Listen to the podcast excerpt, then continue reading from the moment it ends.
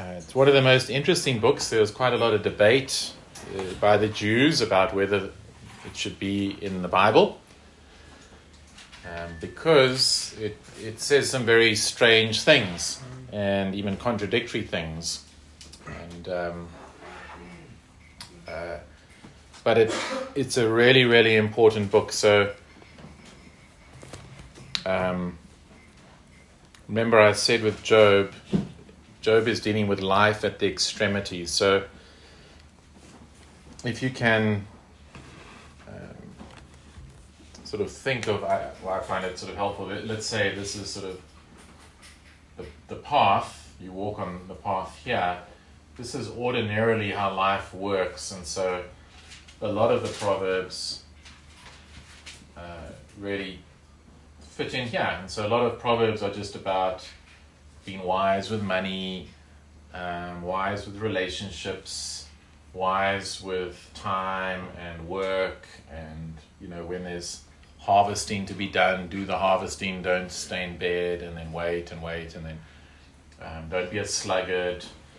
Uh, so, and then you will there'll be benefits to that. There'll be blessings to that. Okay, so it's sort of the grain of the universe, the way God has made the universe, that ordinarily these things, that's how it, how it works.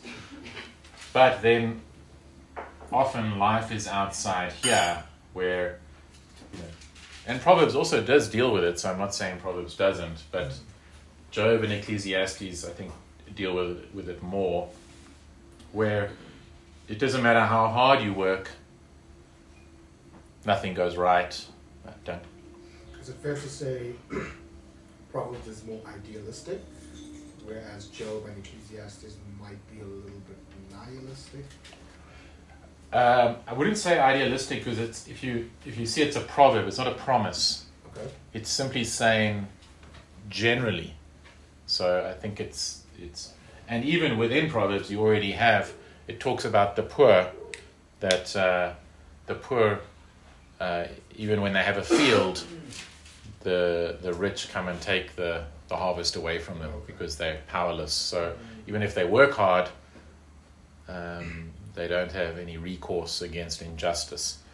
But we'll look at that in Proverbs. So, but certainly, uh, nihilistic is definitely what uh, Ecclesiastes is in, in one sense. So, um, uh, nihilistic, if you don't know, so I mean, we get the word nil or zero, nothing. Nihilism is, is saying that there is no meaning to life. Okay. And that's sort of what Ecclesiastes is about, but that's not all it is about. So, sorry. Uh, Herman Melville, who wrote Moby Dick, he said that Ecclesiastes is the truest of all books. So, um, uh, let's see. Uh, chapter 1, verse 1 the words of the preacher, the son of David, king in Jerusalem.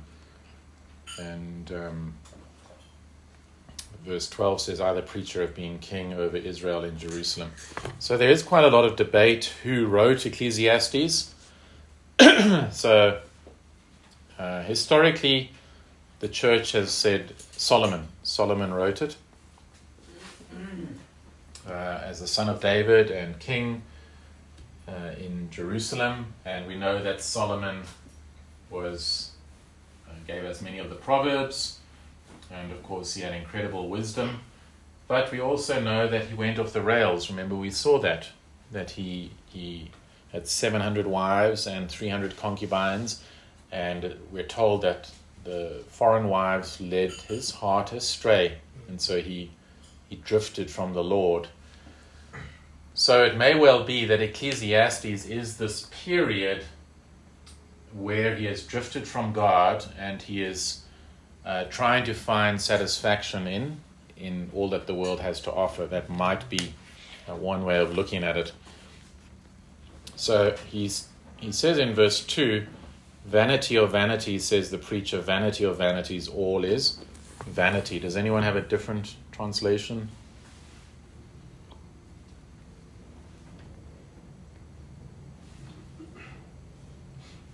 Um, some translations might say meaningless.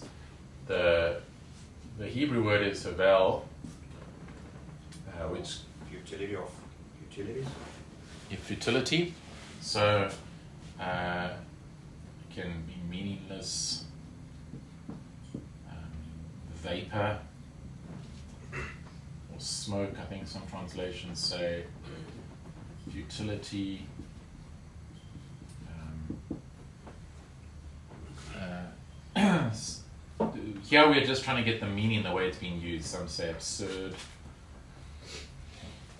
And this is, this word is found 37 times in the book of Ecclesiastes, and Ecclesiastes isn't a long book. Okay, so it really is fundamental to to the meaning of Ecclesiastes. Um, so it starts off by saying everything is meaningless, everything is absurd. And uh, he then says, verse 3 What does man gain by all the toil at which he toils under the sun? That next phrase is very important. Under the sun.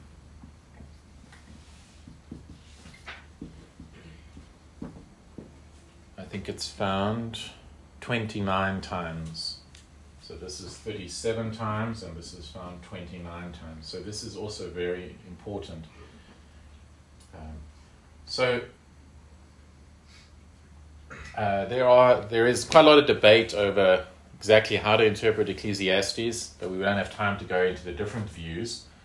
Uh, but under the sun, I would argue means he's he's it's a view of the world that does not take God into account. So heaven obviously is above the sun in, in our understanding. Um, you know, it's not like there's a geographic location for it or something like that. You know, it's next to that star over there or something like that. But we understand that we'd say it's above. Okay, heaven is above. Um, so when he talks about under the sun, it is a world view of life. He's not an atheist, so he knows God exists and he talks about God. But when he views life without taking uh, the full teaching of Scripture into account, everything is absurd and meaningless. Okay. Um, and I think if anyone is honest, that is where they should end up. Uh, if you're not going to be a Christian, you should be a nihilist, I would argue. You should, if you're going to be consistent, you can't say uh, you reject God, but life still has meaning for you and you, you create your own meaning or something. You're just, you're deceiving yourself, okay? Uh, one, one philosopher who really understood that was a, a man called Nietzsche. So Nietzsche understood that if you're going to reject God, uh, you you you can't then hold on to morality. Okay, you can't hold on to those things. You can't hold on to say it's wrong to steal, it's wrong to lie. Said no. You you can't. If there's no God, you can't say anything is wrong. And then he actually just argued for the the strongest. The strongest Yeah. must rule, and the Superman. That's he doesn't mean Superman as in Clark Kent, but the the and that's sort of Darwinian evolution as well, isn't it? Survival of the fittest, and he's just been consistent in that. Um, he ended up dying in an insane asylum, totally mad, but he was consistent. He understood if you're going to reject God, you have to come along and say, there is no meaning to life. It's all absurd. Okay? Solomon, if it is Solomon, is still acknowledges God, but it's an under the sun view, and he sees that there is a lot of abs- absurdity in life, and that should also be true for us as well. There are a lot of things that. What's the point? You you sort of say, okay, what's the point? There's so much injustice in the world, isn't there? Every day, see injustice all the time. He talks about here a person working. They work hard, then they die, and everything that they achieved just gets left behind for someone else. Okay, so what's the point of working hard? Okay, what's the point of um, doing things? Now, what he what he does is um, in this state, he gives himself to everything. This is one of the reasons why I, I do think it is Solomon, because Solomon was incredibly wealthy, and so he could really give himself to things. Okay, so I mean, most of us we think, "Oh, I'd love to be able to do that," but we can't. Okay, so we still sort of think maybe it would make me happy, you know, maybe that would satisfy me in some way. Solomon could actually do it. God used Solomon for that reason. Exactly, To yeah. Out for us. De- definitely, that's that's exactly what Ecclesiastes is. That Solomon did it all, and he comes back and he says it's all meaningless. You don't have to strive for it and think it will offer it, because I mean we've seen already. Um, so, well, let's go through it. Um,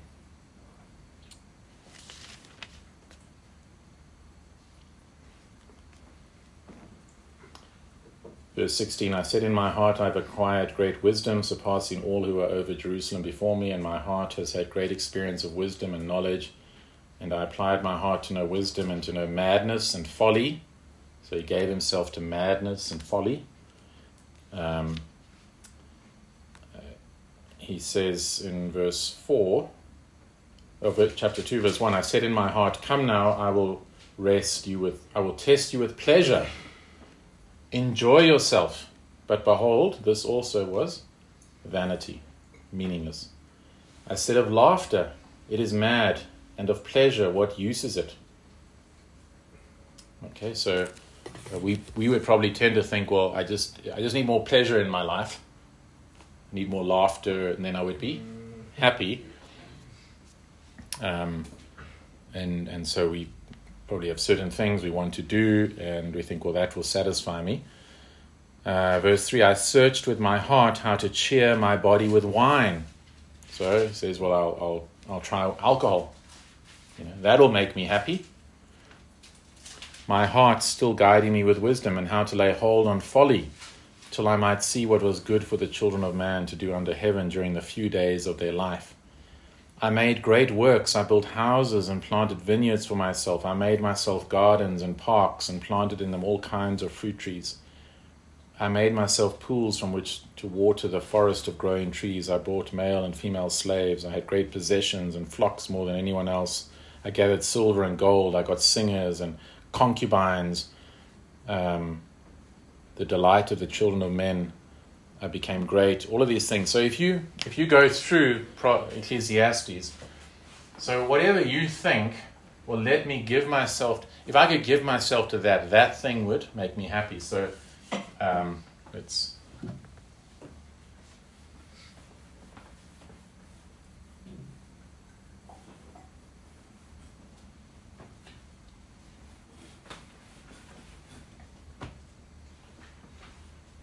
Um, so we've already seen he gives himself to pleasure. Um, he gives himself to, to folly, to laughter,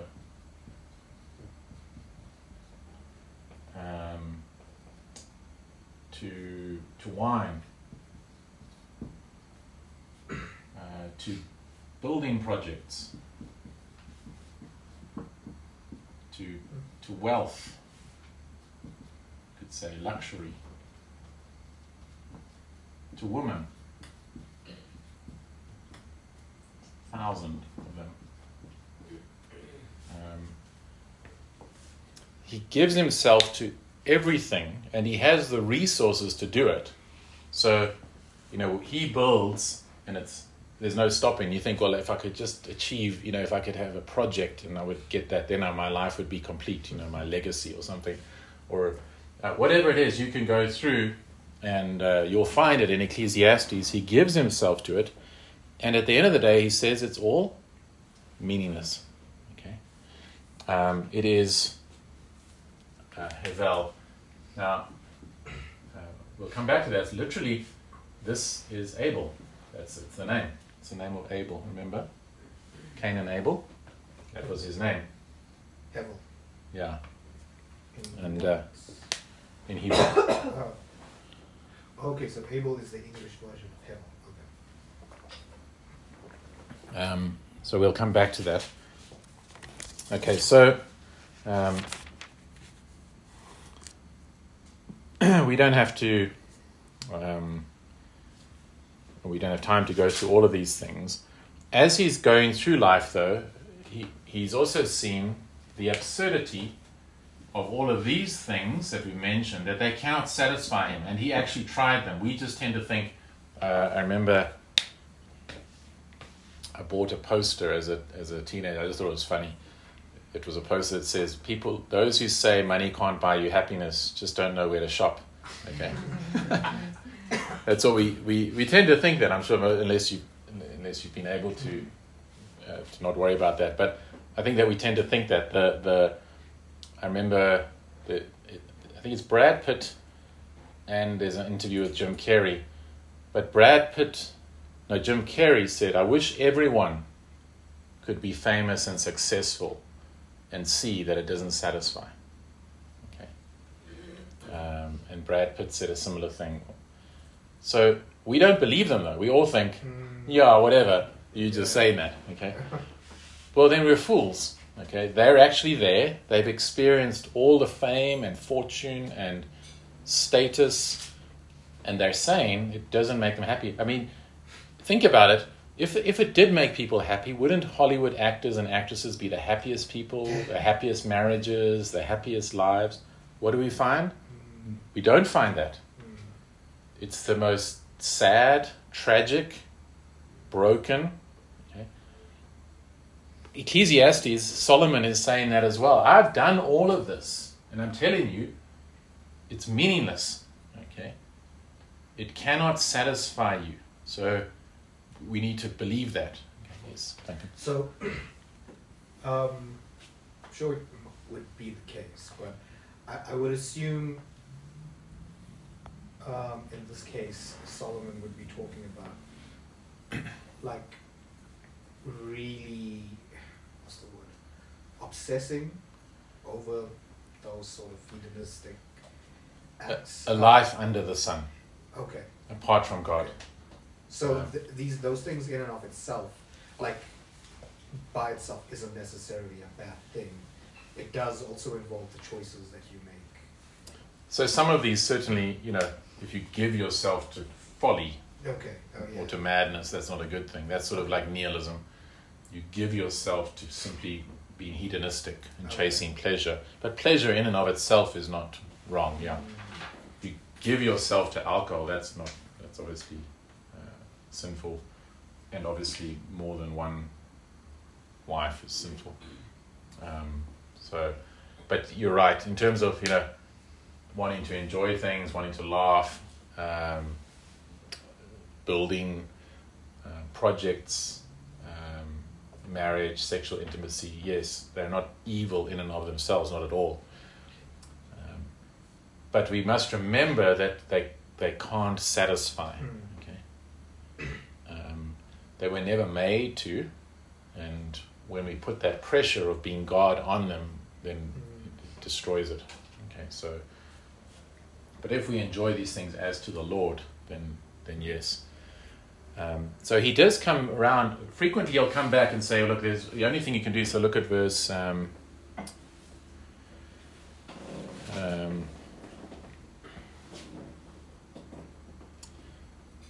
chapter 2, verse 18 I hated all my toil in which I toil under the sun, seeing that I must leave it to the man who will come after me, and who knows what he'll be like. So, um, verse 20 So I turned about and gave my heart up to despair over all the toil of my labors under the sun. Because sometimes the person who has toiled with wisdom and knowledge and skill must leave everything to be enjoyed by someone who did not toil for it. This also is vanity and a great evil. What has a man from all the toil and striving of heart with which he toils beneath the sun? For all his days are full of sorrow, and his work is a vexation. Even in the night his heart does not rest. This also is vanity. Then he says, verse 24 There is nothing better for a person than that he should eat and drink and find enjoyment in his toil. This also I saw is from the hand of God, for apart from him, who can eat or who can have enjoyment? For to the one who pleases him, God has given wisdom and knowledge and joy, but to the sinner, he has given the business of gathering and collecting only to give to one who pleases God. This also is vanity and striving after wind. That's another phrase that he uses, chasing, chasing after the wind, just showing futility. Okay, so there he says, look, but try and enjoy uh, your your life. Try and enjoy things. And he says, uh, evil is coming, futility is coming, but if you're having a good day, enjoy it. Okay, so it's almost like live in the moment. Okay. Um, uh, another thing that keeps coming up is death, because he keeps coming back to that. We're, we're all going to die. And it doesn't matter how rich you are, you're going to die the same as a poor person. It doesn't matter how famous you are, if you're the king, you'll die the same as a pauper. So he keeps coming back to that. He keeps coming back to injustice. He sees oppression everywhere. Um, Was he having an existential? So, so, um,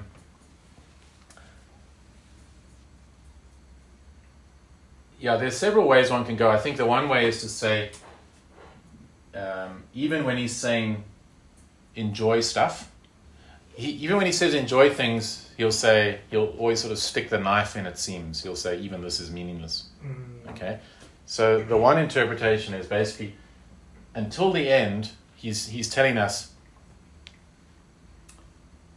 um, yeah, you can try and be happy, but what's the point? Okay, so that's one view that all of these chapters are just all the things he's tried, and he's just seen the brokenness of the world, and he's seen that they don't satisfy, and even you can try, you know, try to be happy today, but tomorrow it's going to be evil, uh, and so it's meaningless at the end of the day. Another view is that these little moments, which are interspersed, where he says, enjoy the day, try and enjoy the day, is uh, because these are words for his son. So it's very interesting. That's why the, the, the, you know, the Jews were like, ah, is this really what you want to teach your son? Um, maybe this shouldn't be in the Bible. But I like what um, uh, one, one commentator, Waltke, says, and I, I have to study more because it sort of made me think. if it, doesn't it doesn't matter if you're if you're the best Christian, you really love the Lord, you still cannot look at the world and say, "Well, it's great." mm, Okay. You have to say there is absurdity here. Okay? There is injustice, there is brokenness, there is you work hard and then it's all taken away. There's it's absurd. Okay? And he says this, I'm quoting him now, um, uh, Waltke. well, let's let's come back to this uh, to Abel. So remember that the, the word means vapor. That's literally. Think of Abel's life. It's pretty absurd, hey? Like he mm, he's born, he obeys the Lord, and gets killed. It's, it seems absurd. Right? What's so here's what Waltke says. Adam and Eve name their son Abel, vapor. Uh, sorry, they, name their son Abel. Vapor, which is what his his name means, died prematurely. In other words, he was like vapor. His life was fleeting. mm, Uh, I think James says that your life is a vapor. Without progeny, he had no children or a monument or gaining any advantage. And apart from faith, his life and death are senseless. His name appears in, in Hebrews. Yeah. If one reflects on Abel's life under the sun, it was Hevel, absurd. Okay. See that makes see what he's saying there? Apart from faith, apart from trusting God, and we know that God is righteous and that Abel has been with the Lord for these thousands of years, perfectly happy. Apart from that, it's meaningless, it's senseless, futile, absurd. So, if it is Solomon, whoever it is, is may well be saying rather, yeah, life is absurd. But trust God in the midst of it because he knows what he is Mhm. doing. So Waltke later on says this The book celebrates the triumph of faith, not the triumph of the human spirit. Koheleth, that's preacher, that's the Hebrew word, does not fall back on faith to save the day for the righteous. He is not presenting a debate asking the Son to award the debate to faith, not to skepticism. So that's, you know, he's not saying um, uh, skepticism is really bad and you know, faith is really good. Rather, he is teaching his son to recognize the stupidity of his existence and the sublimity of God. If he can do that, he can enjoy his brief life not fearing the judgment to come. The time to enjoy life in the fear of God is now. This is what, what uh, Ecclesiastes says in chapter 9, verse 7 through 9. Go, eat your food with gladness, and drink your wine with a joyful heart. For it is now that God favors what you do. Always be clothed in white, and always anoint your head with oil.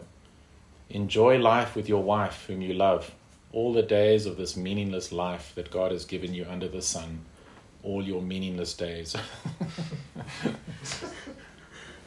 so you see what he's saying? He's saying, uh, you look at life and there's absurdity, there's injustice, there's brokenness, there's um, in this life. You look at an Abel, senseless, meaningless. But when you look beyond through faith in God, then God is doing something amazing. Uh, we take that by faith. We trust that the Lord is is doing that in the midst of absurdity. That's one way of looking at it. Another is that's when you look with under the sun, life is ultimately meaningless, and it's only at the end that he then looks above the sun. Okay, so the end of Proverbs, I mean Ecclesiastes, is uh, chapter 12.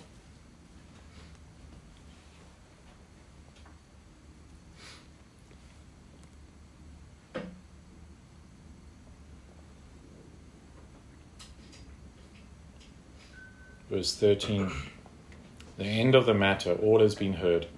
Fear God and keep his commandments, for this is the whole duty of man.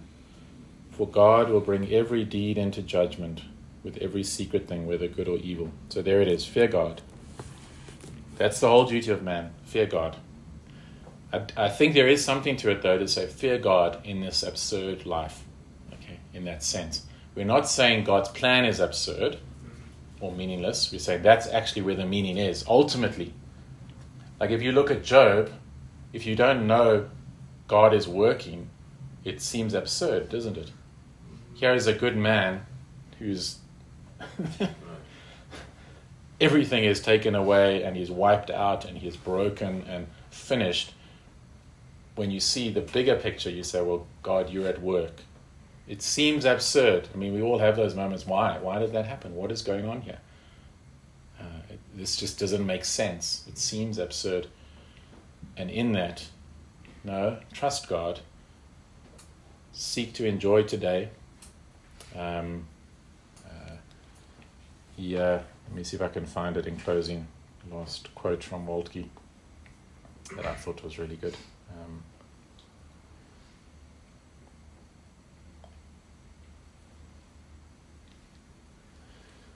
Uh, he says this to be sure, work on an assembly line seems without meaning. So on an assembly line, you you know you tighten a bolt and then you tighten the next bolt. It seems meaningless, and even creative work that seems meaningful turns out to be meaningless in death. So you know you could be a great artist. Well, you're going to die and leave it all behind. What's the point? But thank God if He has given you the grace to be thankful for a paycheck. Thank God that you can clank your fork on a china plate and eat a steak. Life is absurd, as the existentialist knows too well. But thank God you can put a disc on your CD player and hear Beethoven. Okay. So you wrote this a while ago when there were CD players. so I, I, it's interesting. I read this today because I, I enjoy Waltke, so I hadn't it's a new sort of aspect on Ecclesiastes. But I think there's something to what he's saying that we have to be honest that there's a lot that doesn't make sense, and that's what even remember even in in uh, Job, Job doesn't get told what's what's going on. Mm. Um, God doesn't explain it to him. There's lots of things that will happen that we don't know. Why? What's going on? But we trust God. And we seek to, in the moment, give thanks. Lord, I don't know what's going on, but thank you that I have a heater at the moment and we're warm inside here. And we, we enjoy the day today because evil is coming. And but ultimately, in the end, God is sublime and it will be glorious and perfect, and He knows what He's doing. Okay. Yes, Duncan. Uh, correct me if I'm wrong, uh, but at least from like Job and Ecclesiastes, and I'm sure there are other wisdom books as well. Something like I I notice is it's funny how like we would complain about these external circumstances, but it's funny how God doesn't necessarily change that. Yeah. It's more like a He hardly ever does it, Yeah, yeah. it's more like looking We have in, to. introspection and Yes. saying we need to change our mindset on the way we view God and how He Yes. One hundred percent. Yeah. So so that's what we say about prayer. Mm. The prayer isn't to change God's mind. It's it's that we would change as we pray. Mm. We actually change. So. Um, just want to say, my Old Testament lecturer, he said that Ecclesiastes is what he called pre-evangelistic. So, um, Ecclesiastes can be used, I think, in a powerful way to um, to show people that life is meaningless. Mm. Okay. So uh, Francis Schaeffer said uh, he was an apologist. In your apologetics, you want to bring people to the line of despair. Okay. So Ecclesiastes has been he's been raw, isn't he? He's been Mm. like uh, it's, it's what's the point of everything? It's all vanity. It's all meaningless. And and so you know while a person still has confidence in something to li- a reason to live for something they're not going to come to christ. You have to reach rock bottom before you come to christ. So this is a philosophical way. Ecclesiastes is saying look this guy has tried all the things.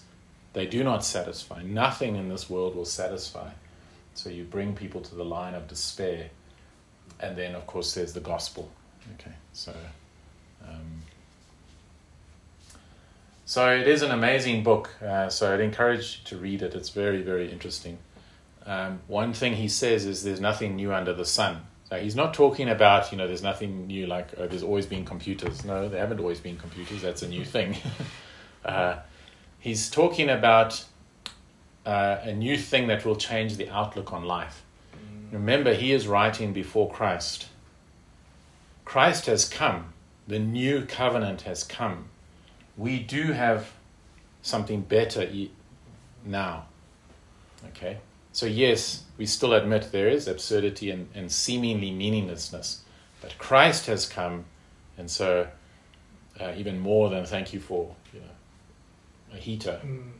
Salvation and that we know God in Christ. And so Mm. uh, we have we have a lot more than than Solomon, whoever the author was, uh, because Christ has come. Something new has come. Mm. Um, there is something new under the sun. Christ came to earth and uh, walked on this earth to save to save His people.